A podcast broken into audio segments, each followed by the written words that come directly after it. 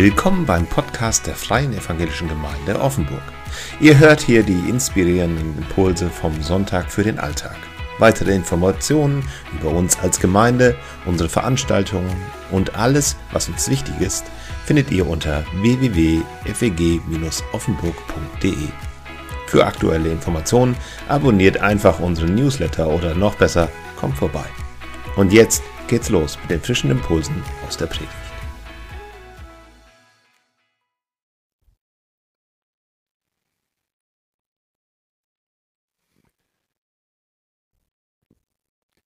Einige kennen mich ja schon von meinen Diensten als Pastor in Rastatt. Äh, ist der Ton da? Ja, okay. Also wie gesagt, einige kennen mich, ihr anderen dürft mich kennenlernen. Das hört sich an wie eine Drohung, ne? ja, ich muss also wirklich sagen, das war nicht so ganz einfach, dass ich diesen Dienst zugesagt habe, denn euer Pastor hat mir den Text vorgeschrieben, hier aus dem Kolosserbrief. Und da dachte ich, hallo Matthias, hast du Probleme in der Gemeinde oder musst du da mal was klären? Und jetzt mutest du ausgerechnet mir zu, dass ich das machen soll, so ein Text wie Unzucht, Unreinigkeit, schändliche Leidenschaften, böse Begierde, Habsucht, Geiz, Zorn, Grimm, Bosheit, Lästerung, Schandbare Worte. Also es ist ja eigentlich nicht zu toppen. Bis eben war der Gottesdienst ja noch sehr angenehm. Aber dann kommt da so ein Text. Also um es ganz klar und ganz ernst zu sagen, wir leben in einer schlimmen Zeit, aber das war damals auch so. Und wir leben als Christen in einer Zeit und müssen feststellen, als Christen unter uns haben wir dieselben Probleme wie die übrige Gesellschaft aus der Seelsorge heraus weiß ich, es gibt unter Christen nichts, aber auch gar nichts, was es nicht auch unter den Heiden gäbe. Ist das nicht enttäuschend? Und vielleicht ertappen wir uns, wenn wir so einen Text hören mit solch einem Katalog, dass wir angemahnt sind, sag mal, hör mal, das sollte doch bei uns anders sein. Ich habe vor, heute viel Persönliches hier mit hineinzubringen, ein Stück weit von mir aus zu verraten. Ich wohne mit meiner Frau zusammen in Karlsruhe. Meinen Dienst in der Gemeinde Rastatt habe ich im vergangenen Jahr beendet.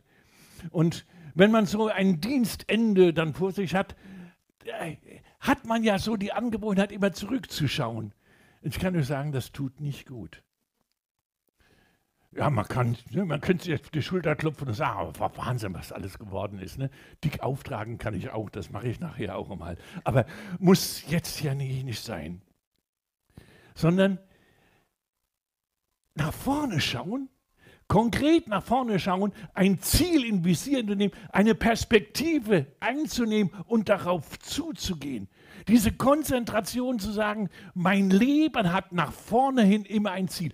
Es gibt für uns nicht die Situation, dass wir uns als Christen, egal welchen Alters, irgendwie hinsetzen und sagen, jetzt ist die Sache rum und jetzt warten wir auf den Tag, dass Jesus uns holt. Wir stehen in diesem Prozess immer noch ein Stück nach vorne zu gehen, Jesus ähnlicher zu werden, ist überhaupt keine Frage. Aber da drin habe ich ja ein ganz großes Problem. Ich kann es nicht. Wenn ich das könnte, ich muss von euch lernen, da setze ich mich jetzt hier hin und ihr sagt mir, wie das geht. Ich habe mir die Frage gestellt an dieser Stelle, was wäre, wenn? Ich will gerade mal schauen. Okay. Was wäre, wenn? Eine neue Perspektive einnehmen. Herr, und da ist mir dieser Text eingefallen aus dem Psalm 119, Vers 9. Herr, wie kann ein junger Mensch leben ohne dabei selbst schuldig sich schuldig zu machen. Und in diesem Text, den David geschrieben hat, gibt er auch noch gleich die Antwort und sagt, wenn er sich hält an dein Wort. Übrigens, das ist so ganz typisch. Ne? Wir stellen die Fragen, Herr, wie kann ich nur? Dabei können wir uns selbst die Antwort geben. Äh, nur das ist nicht schön, was wir uns dann sagen müssen. Sind wir lieber still, ne? So ein Text wie dann aus dem Kolosserbrief, da wollen wir dann lieber gerne mal uminterpretieren. Was ist denn heutzutage sittlicher Verfall, wo fängt denn das an und so? Ja, dann, ja Leute, musste gar nicht. Das Wort wird durch den Geist Gottes bei uns so sensibel gemacht, dass wir genau wissen, was bei uns Sache ist. Nur dieser Situation, dass sein Wort uns ermahnt, das halten wir nicht gerne aus. Wir stehen da in einem Prozess. Und das stehen wir seit Anfang unseres Glaubenslebens. Ich kann die Frage stellen, wie kann ein Mensch seinen Weg gehen, ohne sich zu versündigen? Leute, es kann keiner von uns. Wir sind alle schuldig vor Gott, das ist keine Frage. Aber es ist nicht auch gleich eine Entschuldigung. Wir neigen ja selbst dann ganz schnell, uns zu entschuldigen. Wie wäre es? Wir stellen mal die Frage im Blick auf die Vergangenheit. Wenn du ein Problem hast und wenn du zu denen gehörst, die keins haben, dann gratuliere ich dir. Wenn du dann morgens aufstehen kannst, sagen, Herr, ich habe keine Sorgen, ich habe kein Problem, mir geht's gut, super. Gesundheitlich, geistlich, in der Beziehung, alles super, ne? Leute, wenn das so wäre, dann bräuchten viele Christen auch keine Psychologen. Und dann gehst du hin in die Therapie, ob biblisch therapeutisch oder nicht, spielt dabei überhaupt keine Rolle. Du kriegst immer eine Antwort. Dein Problem liegt in deiner Kindheit. Irgendwann wird es dir dann gesagt. In der Kindheit, da. Ist doch schön, wenn man jemanden findet, der schuldig ist. Deine Erziehung, deine Mutter. Lass dich bloß nicht hören, du kriegst Ärger. Oder am besten doch die Großmutter, die ist die schon unter der Erde, die kann jetzt nicht mehr rebellieren. Also es liegt doch, wir hatten doch gar nicht die Chance, anders zu sein. Ich bin nun mal so, wie ich bin. Ich bin so geprägt, ich kann nicht raus aus meiner Haut. Natürlich, es gibt so viel Ungleiches in der Welt.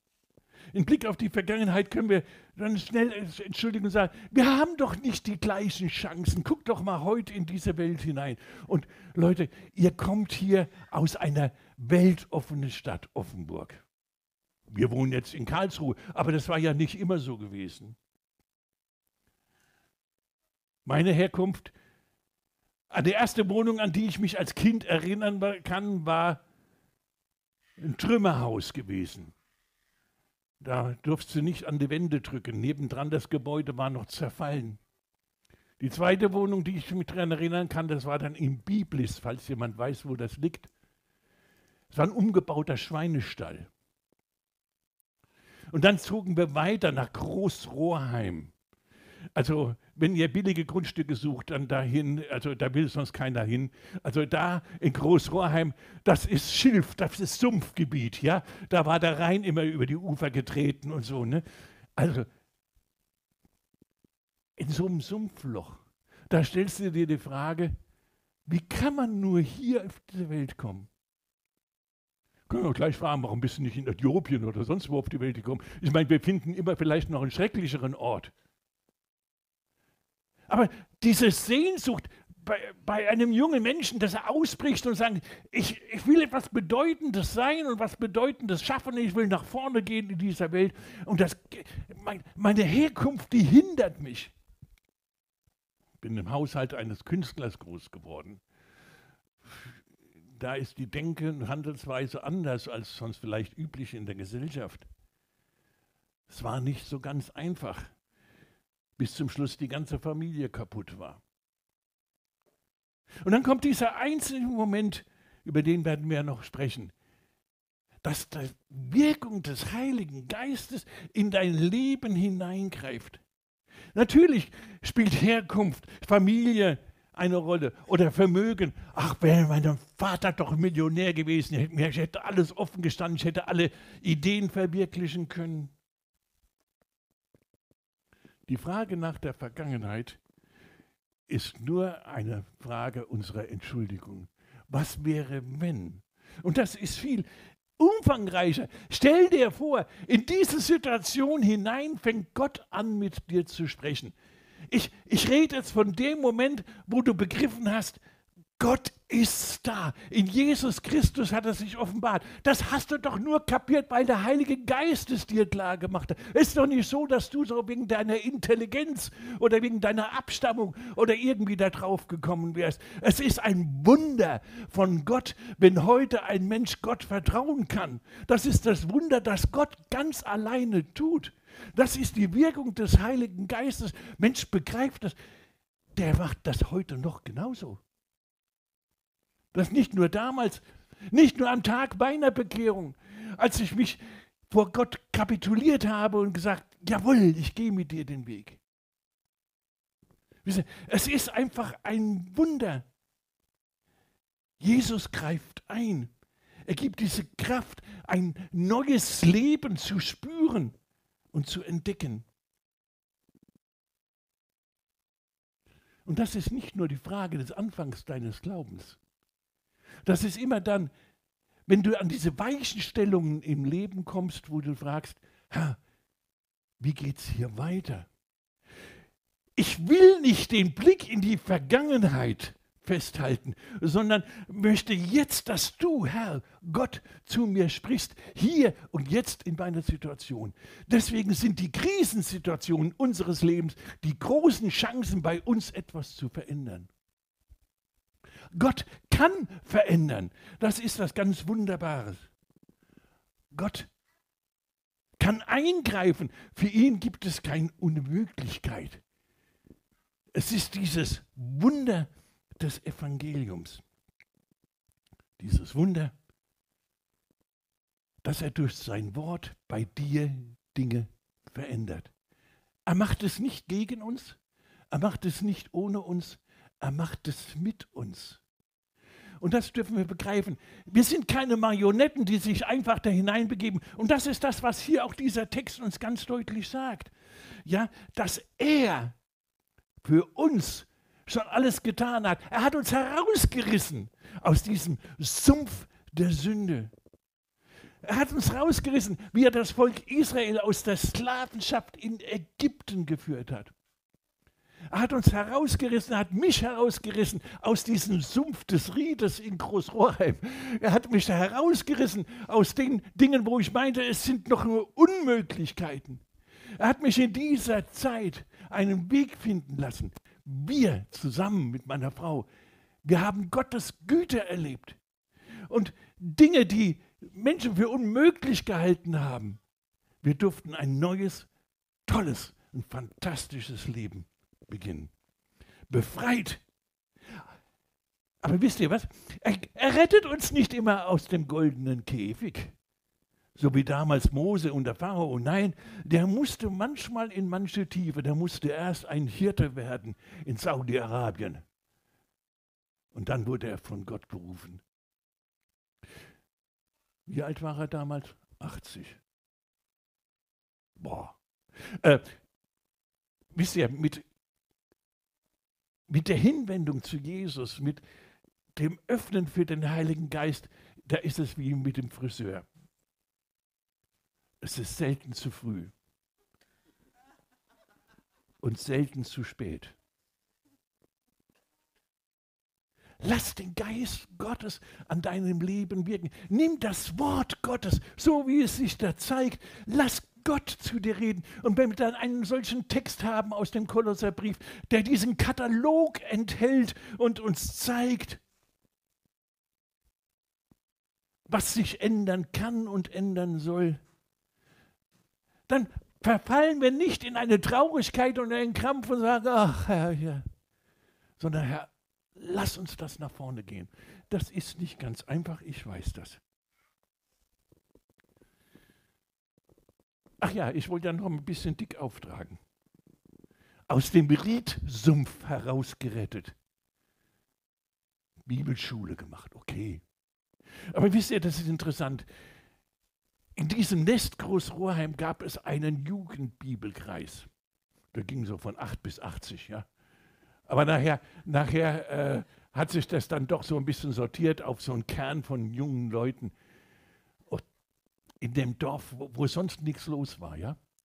Aus diesem Dorf, aus diesem Bibelkreis gingen in alle Kontinente der Welt Menschen, die das Evangelium erzählt haben. Wie viele Leute, ob als Bibelübersetzer nach Wycliffe oder als Missionar nach Indonesien oder wie auch immer nach England oder in die Fernseharbeit nach USA, also um das Evangelium zu verkündigen. Dieser, es gingen mehr Leute in die Mission als die zu Hause geblieben sind und sich in irgendeinem Beruf verwirklicht haben. Nicht, dass irgendein Beruf etwas Minderwertiges wäre, aber frag dich immer, Herr, wie kann ich dir dienen? Diese Berufung heißt, Herr, mein Leben soll dir gehören und dabei möchte ich diese Beweglichkeit haben. Diese Beweglichkeit. Und da gibt es Leute, die können sich ständig unter der Führung des Heiligen Geistes neu erfinden, weil Gott für sie neue Wege auftut. Meine Frau und ich, wir durften das erleben. In vier Kontinenten der Welt durften wir Konferenzen, Predigtdienste, Freizeiten halten, Missionseinsätze. Wir haben Dinge gesehen, die ich auf dem normalen Wege gar nicht mitgekriegt habe, hätte, die ich mir nicht habe träumen lassen können. Über viele, viele gute Jahre. Und das ist ein Genuss. Und ich weiß trotzdem, der Weg geht mit ihm immer noch ein Stück weiter. Es geht weiter. Berufen durch den Heiligen Geist. Merken wir? Wenn wir uns vom Geist Gottes her leiten lassen, heißt das, ich lasse auch heute durch sein Wort ihn an mir wirken. So, jetzt fragen wir nochmal, was wäre, wenn der Geist Gottes zu dir spricht? Dann gib ihm Antwort, ja? äh, jetzt komme ich hier zum Text. Was wäre, wenn ich ihn beim Wort nehmen würde? Wenn ich mich an sein Wort halte? Perspektive Zukunft. Heute, hier, jetzt. Treffen wir miteinander mal eine Entscheidung. Hast du den Mut? Zu sagen, Herr, ich möchte nach deinem Wort handeln, denn ich möchte den Weg so gut wie es geht, treu mit dir gehen. Das willst du doch. Also, dann treffen wir da jetzt mal eine Entscheidung. Dann, dann sagt uns der Kolosserbrief, so tötet nun alle Glieder. Äh, nee, nicht hier amputieren oder sowas. Alle, was er hier meint, hasse die Sünde. Hasse das, was dich immer wieder dazu verleitet. Und ich kann euch sagen, da kannst du Dinge erleben, die sind hammerhart. Weißt du, ist es so wunderbar, wenn wir mit Menschen über den Glauben reden. Das ist ganz toll. Aber ich weiß aus eigener Erfahrung, was ich auf der einen Seite an Vertrauen mit Menschen aufgebaut habe, habe ich auf der anderen Seite durch Egoismus oder durch Eigenwillen wieder zerstört. Da geben wir uns Mühe, ein Bild von Jesus zu geben, wie wunderbar er ist. Und auf der anderen Seite entdecken die Menschen an uns, also hör mal zu, ne? So geht's nicht. Und da stecke ich wieder genau in dieser Zwickmühle. Was mutet Paulus mir dazu? So tötet nun diese Glieder, die dich verführen, zur Begierde, zur Habsucht, zum Gottesdienst, zur Unzucht, zur Unreinigkeit, zu sämtlicher Leidenschaft. Da sehen wir, wie wir durch unsere Handlungsweise, durch unser eigenes Wesen und dieses Zeugnis, das wir von Gott geben wollen, so einfach zerstören. So tötet nun die Glieder, die auf Erden sind. Nachher wird er etwas milder, habe ich den Eindruck. Da sagt er, nun legt ab. Äh, ich kann doch nur ablegen, was ich noch bei mir trage. Wir können uns nicht so ohne weiteres davon frei machen. Wir stehen in diesem Kampf. Natürlich, ich glaube aber, dass Gott, der das gute Werk begonnen hat, es auch vollenden wird, denn er hat uns ja auf den Weg gebracht. Es steht über all dem, dass er uns neu geboren hat, dass er uns errettet hat, dass wir ihm gehören. Du, diese Entscheidung musst du nicht nochmal treffen. Gott ist treu, auch wenn wir untreu sind. Paulus nennt diesen Katalog der uns verführt an vielen Stellen der Bibel, auch im Titusbrief, im Timotheusbrief gibt er seinen Nachfolgern immer das wieder mit auf den Weg. Leute, es gibt Richtlinien, an denen wir uns halten sollen. Warum denn? Um des Zeugnisses willen. Das ist es. Um des Zeugnisses willen. Es geht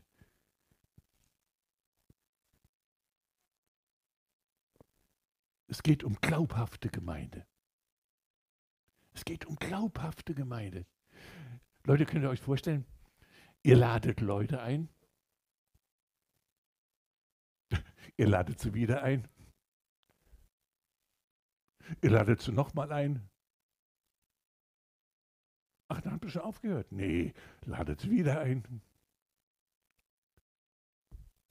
Nochmal?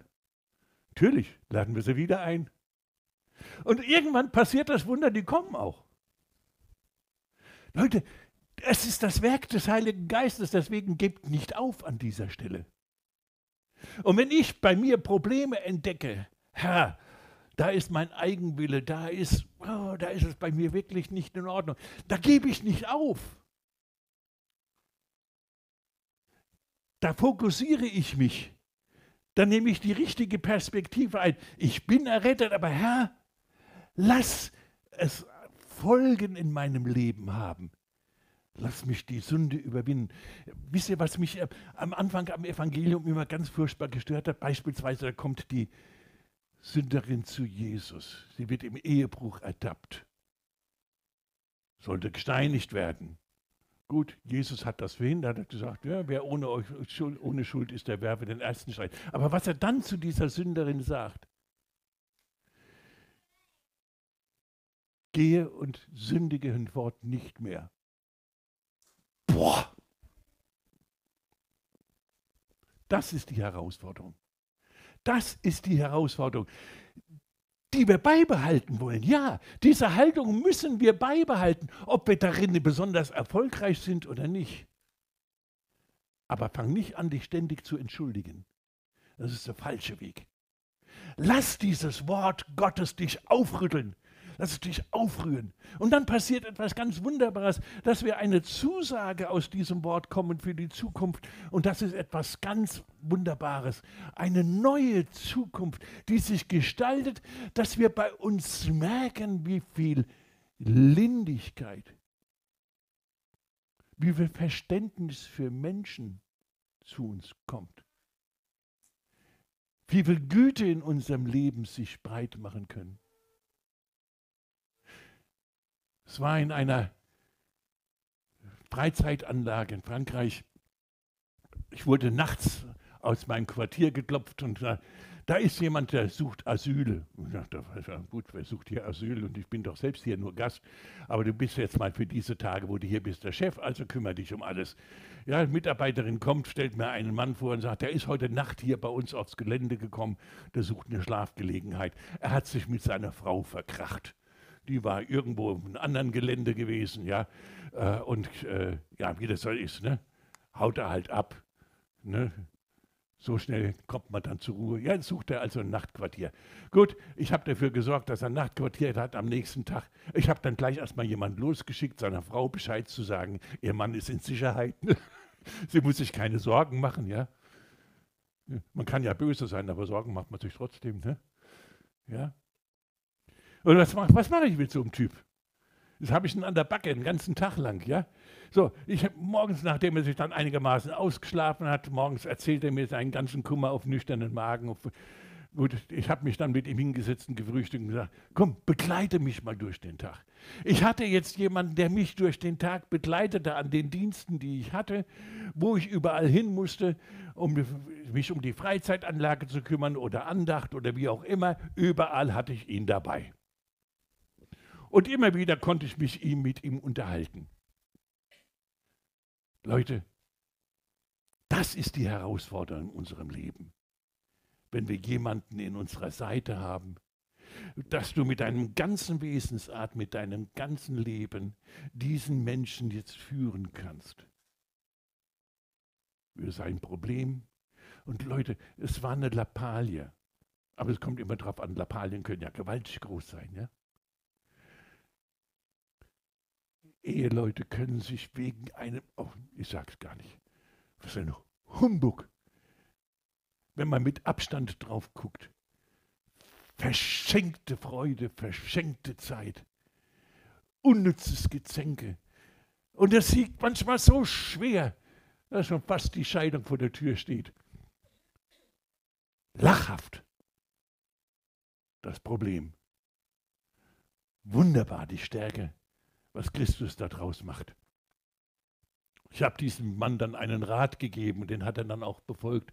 Ein Tag später kam seine Frau auf Gelände, hellstrahlend und wunderbar und bedankt sich und ich wäre ein super Pastor und so. Ach, das geht runter wie Butter, ne? Ja, also sowas, ah, das schmeichelt ein. Ne? Leute, Gott tut Wunder. Gott tut Wunder. Und da tut es auch heute. Und hier eine neue Zukunft. Da heißt es im Vers 14, über alles zieht an die Liebe, die da ist, dieses Band der Vollkommenheit. Leute, als erstes, du kannst dich gerne haben. Stell dir mal vor, ich würde jetzt sagen, du kannst mich gerne haben. Das kann zu Missverständnissen führen, ja? Aber du kannst dich gerne haben. Und dann in dieser Ruhe und dieser Kraft, weil du weißt, dass Jesus dich liebt, musst du dich nicht hassen. Auch wenn du vor den Problemen deines Lebens die Augen nicht verschließt, sondern sie freudig mit Jesus angibst und sagst, Herr, auch in diesem Art und in diesem Schritt helfe mir schon wieder mal und noch einmal. Und da bleiben wir dran Überall zieht an die Liebe, die da ist. Und das ist das Wunderbare, das Band der Vollkommenheit. Das ist es. Wisst ihr, ihr seid heilig, weil Gott euch erwählt hat. Und dieser ganze Prozess, der hier geschildert wird, nennt sich in der Theologie die Heiligung. Aber das ist, es ist einfach die erfahrene und gelebte Liebe Gottes die uns miteinander verbindet bei aller Unterschiedlichkeit. Und dann im Vers 15, und der Friede Christi, zu dem ihr berufen seid, in einem Leibe, der regiere wo? In eurem Herzen. Perspektive Zukunft. Lasst den Heiligen Geist auch heute wie am Tag deiner Bekehrung, wie in den Tagen, da du mit Gott äh, Triumphe gefeiert hast, gerade auch in deinen Problemen und in deinen Sorgen. Den, lass den Geist Gottes da wirken. Und wie geschieht das? Indem du dich hältst an sein Wort. Amen.